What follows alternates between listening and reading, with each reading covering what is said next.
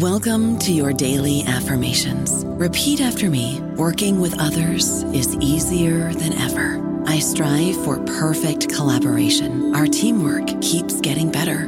Yeah, affirmations are great, but Monday.com can really get you the teamwork you desire. Work together easily and share files, updates, data, and just about anything you want all in one platform. Affirm yes to start or tap the banner to go to Monday.com. Land Casino asking people what's the weirdest place you've gotten lucky? Lucky? In line at the deli, I guess? Aha, in my dentist's office. More than once, actually. Do I have to say? Yes, you do. In the car before my kids' PTA meeting. Really? Yes. Excuse me, what's the weirdest place you've gotten lucky? I never win and tell. Well, there you have it. You can get lucky anywhere playing at LuckyLandSlots.com. Play for free right now. Are you feeling lucky? No purchase necessary. Void where prohibited by law. 18 plus. Terms and conditions apply. See website for details. Hello, everybody. This is Marshall Poe. I'm the editor of the New Books Network, and I'd like to tell you that we have a new and improved website. It has two new features that we think you'll love. One of them is a vastly improved search engine so that when you type in keywords, you'll get a bunch of episodes really quick. The other is the ability to create a listener account. And in that listener account, you can save episodes for later listening. So you can create a kind of listening list. We think these features are neat and we think you'll enjoy them. Please visit the site today. Welcome to the New Books Network. Hello, and welcome to New Books in Drugs, Addiction, and Recovery, a podcast channel in the New Books Network. I'm your host, Emily Dufton. And today I'm really excited to talk to Donovan X. Ramsey, author of When Crack Was King A People's History of a Misunderstood Era. Donovan is a journalist, author, and an indispensable voice on issues of identity, justice, and patterns of power in America. His reporting has appeared in the New York Times, The Atlantic, GQ, Wall Street Journal Magazine, Ebony, and Essence, among a host of other outlets, and he's worked at such venerable newsrooms as the Los Angeles Times and the Marshall Project. A native of Columbus, Ohio, where he first saw the crack epidemic firsthand, Donovan now lives in LA.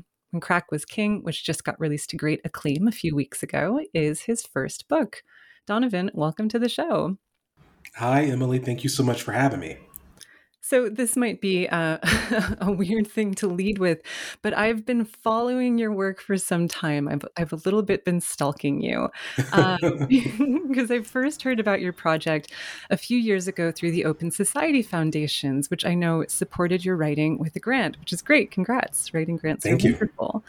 Um, but the first thing I thought was, yes, finally, a history of the crack era, right? We need this because, as you say in your subtitle, it's such a misunderstood era.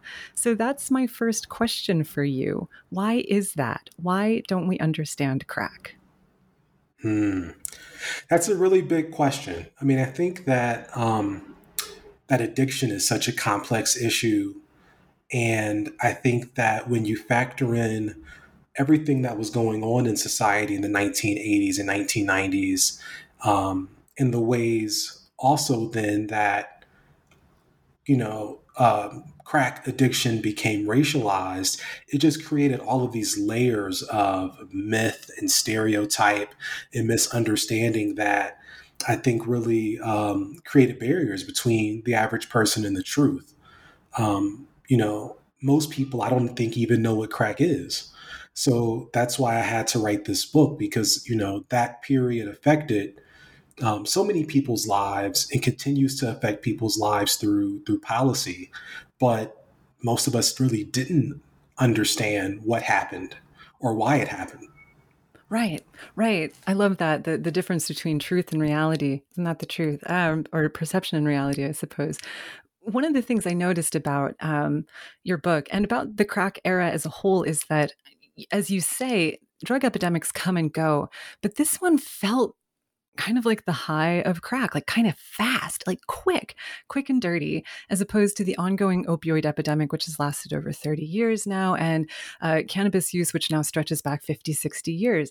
Crack was a kind of like a brief, very powerful, and very specific time. Can you talk a little bit about crack's debut and and what made it disappear? I mean, it doesn't disappear, but what it kind of made the era come to an end? Sure. Well, you know, crack really kind of rises to prominence in the early 1980s, uh, 1983 being, I think, a really big kind of tipping off point It's uh, originally called freebase, which is a chemistry term that um, means to free the base of an element from it. You know, it's, I mean, I'm sorry, to, to free the base of a compound from its other elements. Um, and it kind of just explodes from um, the West Coast, Oakland, and Los Angeles into the rest of the country. And by 1987, crack is really at its peak, with uh, most major cities having um, some level of a crack epidemic. And then it continues uh, with really high rates of use into about 1992, and then completely plummets from there. Um, and you know the crack epidemic, um, folks are reluctant to say that it's over, but the majority of people using crack today are a part of that first cohort of users. Um, yeah. Yeah, that the epidemic, you know, according to the folks that study it, there's some great research done by the Department of Justice, the, their Bureau of Justice Statistics, where they tried to answer that question: Why did the crack epidemic end? And what they found is that um, there wasn't another cohort of users that wanted to take it up, and that it was young people, young Black and Latino folks in neighborhoods that were hard hit, in particular who um, really swore off of hard drug use for for about a generation or so, and for that reason, um, you know, you see marijuana use skyrocketing in 1992, the same year that crack really starts to plummet. Isn't that amazing? Rick Curtis, who is uh, at uh, John Jay College, um, he studied that and said that uh, he called it the smarter younger brother syndrome, where younger, you know, like the younger generation would see the destruction that crack had caused and avoid it, and that turned to uh, marijuana instead. I love that section of your book. Can you talk a little bit about the influence of hip hop on both crack and marijuana use at this time?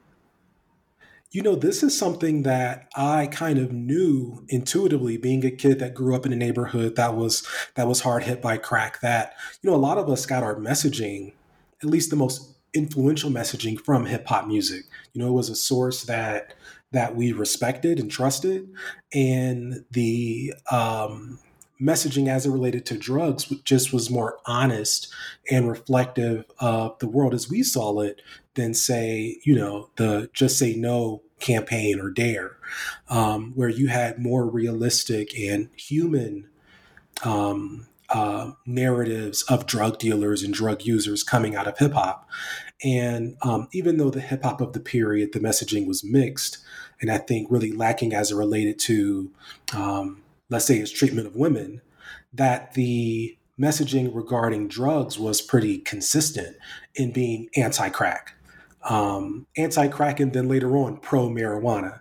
So, um, and that's something that was you know found in the research that um, uh, I, I I can't think of the scholar now, but they called it the blunt generation, where you see this huge sort of explosion of references to marijuana and blunts in hip hop music. Um, I would say the zenith of that is probably Dr. Dre's The Chronic, um, which is actually named for high grade marijuana. And he, on the cover art for the album, is uh, pictured like the zigzag rolling papers. So on that album, you have simultaneously this kind of um, celebration of marijuana, but also real messaging about the devastation of crack in Black communities. Right. Th- that that devastation, I feel you captures so well in the individual stories you tell throughout the book. As uh, as your subtitle says this is a people's history. You're talking really about that one specific generation that was uh, hit so hard by crack's uh, debut. Can you talk a little bit about the people's stories who you feature in this book and and how and why you chose these four specific individuals I traveled the country in 2018 to the hardest hit cities um, to understand crack's rise and fall as it was expressed in different localities, but also to understand how people experienced it. Um, when it comes to marginalized communities, people of color, poor people, um, addicts, that their stories are often told through statistics and from the perspectives of people in authority. But, you know, very rarely do we get to see or to read about um, their perspectives, our perspectives on on these major events. And it seemed to me that I couldn't write a book or call something a history without having um, some view of it from the bottom up and not just the top down. So I interviewed hundreds of people, and I ultimately settled on um, four characters. We'll call them um, Kurt Schmoke, who was mayor of Baltimore through that city's crack epidemic, Lennie Woodley, who was an addict for many decades um, uh, in South Central LA, um, a man named um, Elgin Swift, whose father was an addict, and then a man named Shawn McCray, who was a drug dealer out of um, Newark, New Jersey. And he was a part of a pretty infamous crew called the Zoo Crew. And, you know, together, my, my hope was that we could get some significant perspectives on the epidemic as it was experienced in different cities and could walk away with sort of a, a more fully formed picture of what the crack epidemic was and you're really you're you're covering the country with it and you're covering a variety of experiences. You're covering a variety of demographics uh, with these individuals. How how did you find them and how did you choose them? You know it was it was really really hard work emily. I um ultimately it came down to the people that trusted me and were willing to share the the good and bad of their stories, and that who believed that I would do their stories justice. Um, that was, I think, the ultimate deciding factor that they more or less picked me.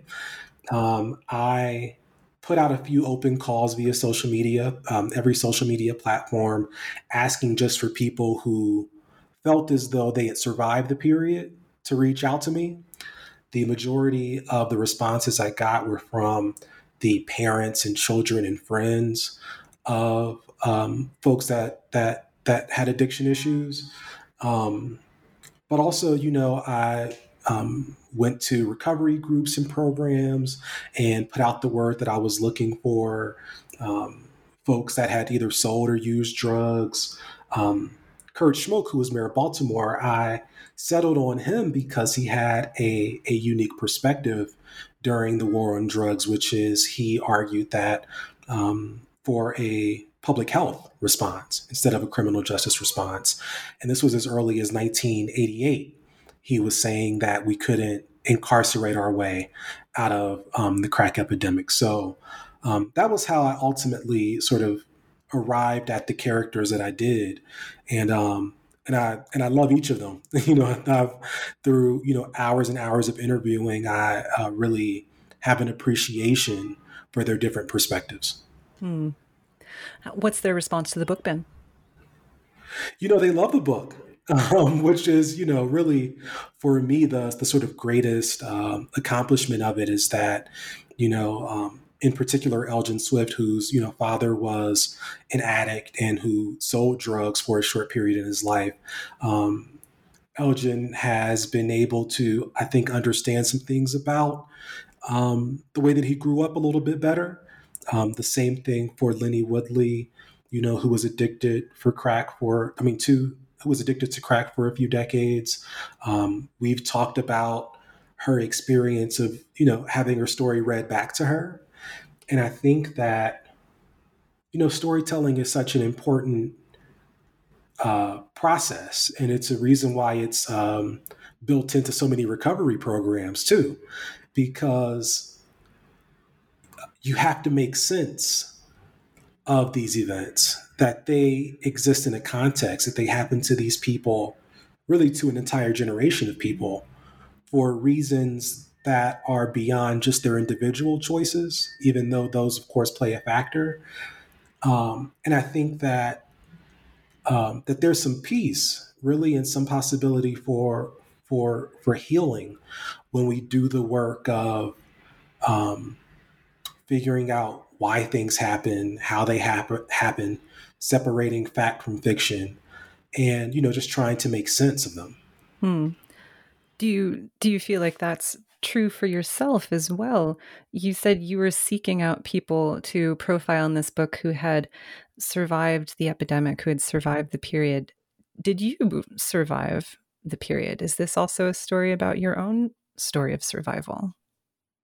It is. I became a character in the book um, through the process of writing it. Um, before I almost never wrote about myself. You know, as a journalist, that's the last thing that you want to do. Um, but a question that I got time and time again from from people that I would talk to the book about was, why are you doing this? You know, why are you interested in this topic? And of course, you know, it's um, interesting to me as a sort of journalistic exercise, an opportunity to to tell stories that haven't been told well yet. Um, but I came to realize that my experiences growing up in a neighborhood that was hard hit by crack with, you know, addicts and dealers in my community, that those things, that those experiences stuck with me, and that they gave me questions that that hadn't yet been resolved, and um, also too, you know, impacted me in in some pretty traumatic ways. You know, I can remember on many occasions, you know, gunshots ringing out around dinner time and my mom telling my sisters and I to just, you know, get on the floor until it was done. And then we get back up and sit down at the dining room table and continue to eat dinner. And, um, you know, or having my first bike stolen by someone that turned out to be a crack addict. Um, and how heartbroken I was and how my mom did her best at the time to explain to me why a grown man would do something like that. You know, my um my my front tire had gone out on my bike and I was afraid to go home and tell my mom because she had, you know, worked so hard to buy it for me. And, you know, a man walked up and said, Oh, you know, I can fix that for you. I'll just take it around the corner here.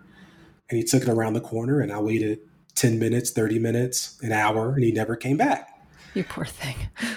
and, you know, I eventually had to walk home and, you know, explain it to my mom, you know, who then had to explain it to me. And and that stuff sticks with you. You know, it can make you afraid of your neighbors. It can make you um, just cautious of people generally. And, you know, writing this book I don't know about you, but I'm very busy and I don't have a lot of time to cook. That's why I subscribe to Factor. Eating better is easy with Factor's delicious, ready to eat meals. Every fresh, never frozen meal is chef crafted, dietitian approved, and ready to go in just two minutes. You'll have over 35 different options to choose from every week, including Calorie Smart, Protein Plus, and Keto. These are two minute meals. Factor meals are ready to eat and heat, so there's no prepping, cooking, or cleanup needed. They're flexible for your schedule. Get as much or as little as you need by choosing your meals every week. Factor is the perfect solution if you're looking for fast, premium options with no cooking required. Sign up and save. We've done the math, and this is important. Factor is less expensive than takeout, and every meal is dietitian approved to be nutritious and delicious. Head to factormeals.com slash NBN50 and use code NBN50 to get 50% off. That's code NBN50 at factormeals.com slash NBN50 to get 50% off. It worked a lot of that out for me. Um, I have to say though that it wasn't easy. That going through the process, I um, I got hives every time I would sit down to write, and I had um, heart palpitations for a period and had to wear a heart monitor. And I it took me a long time to put two and two together to understand what was happening to my body was that I was really metabolizing the information and you know my own trauma and other people's trauma um, and i came out on the end of it healthier I, I like to think and really hopeful that other people can have the opportunity to work through the trauma that they experienced during the period um, wow. because i think a lot of us are, are, are, are still dealing with it that is the most benevolent reason I've ever heard anyone write a book about crack. That's amazing. uh, but I, I guess to kind of wrap up this conversation, what do we do with all of that information? What do we do with all that trauma? How do we make sense of this? And and what can we learn from this period? You know, what I learned from the period is that um, human beings um, use substances in lots of different ways, lots of different substances in lots of different ways. In that, um, you know, the substances that that we have identified as drugs um, will always be a part, I think, of of our lives um, in this society, in that we have a responsibility to each other to keep each other safe, um, to keep each other healthy. And for me, when I look at the crack epidemic, I see a, a challenge for us to do that, that that we didn't meet. That we, instead of looking toward harm reduction, which I believe in deeply, um, as a way of keeping people alive long enough for them to enter recovery, um, or instead of increasing re- recovery services in this country, we um, criminalized addiction and we created this dragnet really because of lots of shame and fear and racism. And that's all that we have now. And we will that we are continuing to deal with drug epidemics like the opioid epidemic that I think that, you know, as long as there are young people who are interested in experimenting with drugs, or as long as we have moments in society where people want to check out, that will always deal with drug epidemics. And what we should do is we should have something more than that dragnet. We should have programs that help people into recovery when they're ready and harm reduction programs that keep them alive until they are, or that keep people alive until that cloud of disaffection passes, you know, that I saw in the 80s and that I think we see today in many parts of the country. Um, you know, that's what I took away from it. That that um, that drug epidemics are a symptom of really a greater sickness in our society, and that we either have to cure that sickness, you know, or we have to create services to help people get well. Amen. And and and couldn't we do the and couldn't we do both of those things, right? Wouldn't that be ideal? I mean, especially if we were to take some of the money that we put into other, you know, options, um, uh, and and and and reroute them into something positive and actually helpful. Right. Right. Right. Well, I would like to put you in charge of uh, all those political decisions. That would be, um, I think, probably one of our better choices. Um, before I let you go, I'm going to ask our last question um, of the of the interview, which we do uh, for every interview. I'd like to know what you're working on now and what I'll be talking about with you next. well, I can't wait to talk to you again about um, a project that I'm working on about a woman named Janet Cooke and a story that she wrote called Jimmy's World. Um, Janet Cooke uh, wrote this story in 1980 about a nine year old heroin addict in Washington, D.C. Um, it was a very sensational story that turned out to be a complete fabrication. And I think it revealed a lot about the media's approach to addiction and to communities of color. Um, her, her undoing was that she won the Pulitzer Prize for Jimmy's World. She became the first Black woman to ever win a Pulitzer Prize in journalism, and subsequently the only person to ever give a Pulitzer Prize back. Um, and this is a very important story for me as a Black journalist. But I think in this age of scamming and fake news and um, people's inability to understand really fact from fiction, that unraveling how Jimmy's world happened is um, a really important thing to do. So that's the next project. Well, I will be stalking you uh, for that one as well, because I'm thrilled that someone is finally writing about Janet Cooke and giving her really fascinating history its proper due. Um, Donovan Ramsey, author of When Crack Was King, A People's History of a Misunderstood Era. I could talk to you for hours. You are fascinating. Thank you so very much uh, for coming on the show today and for writing this book. It was so wonderful to talk to you. I can't wait to be back, and thank you for having me.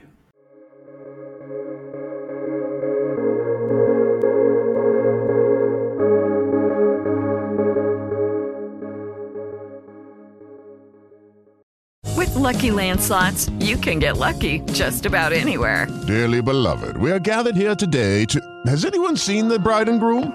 Sorry Sorry, we're here. We were getting lucky in the limo and we lost track of time.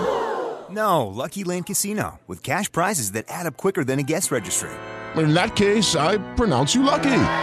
Play for free at LuckyLandSlots.com. Daily bonuses are waiting. No purchase necessary. Void where prohibited by law. 18 plus. Terms and conditions apply. See website for details.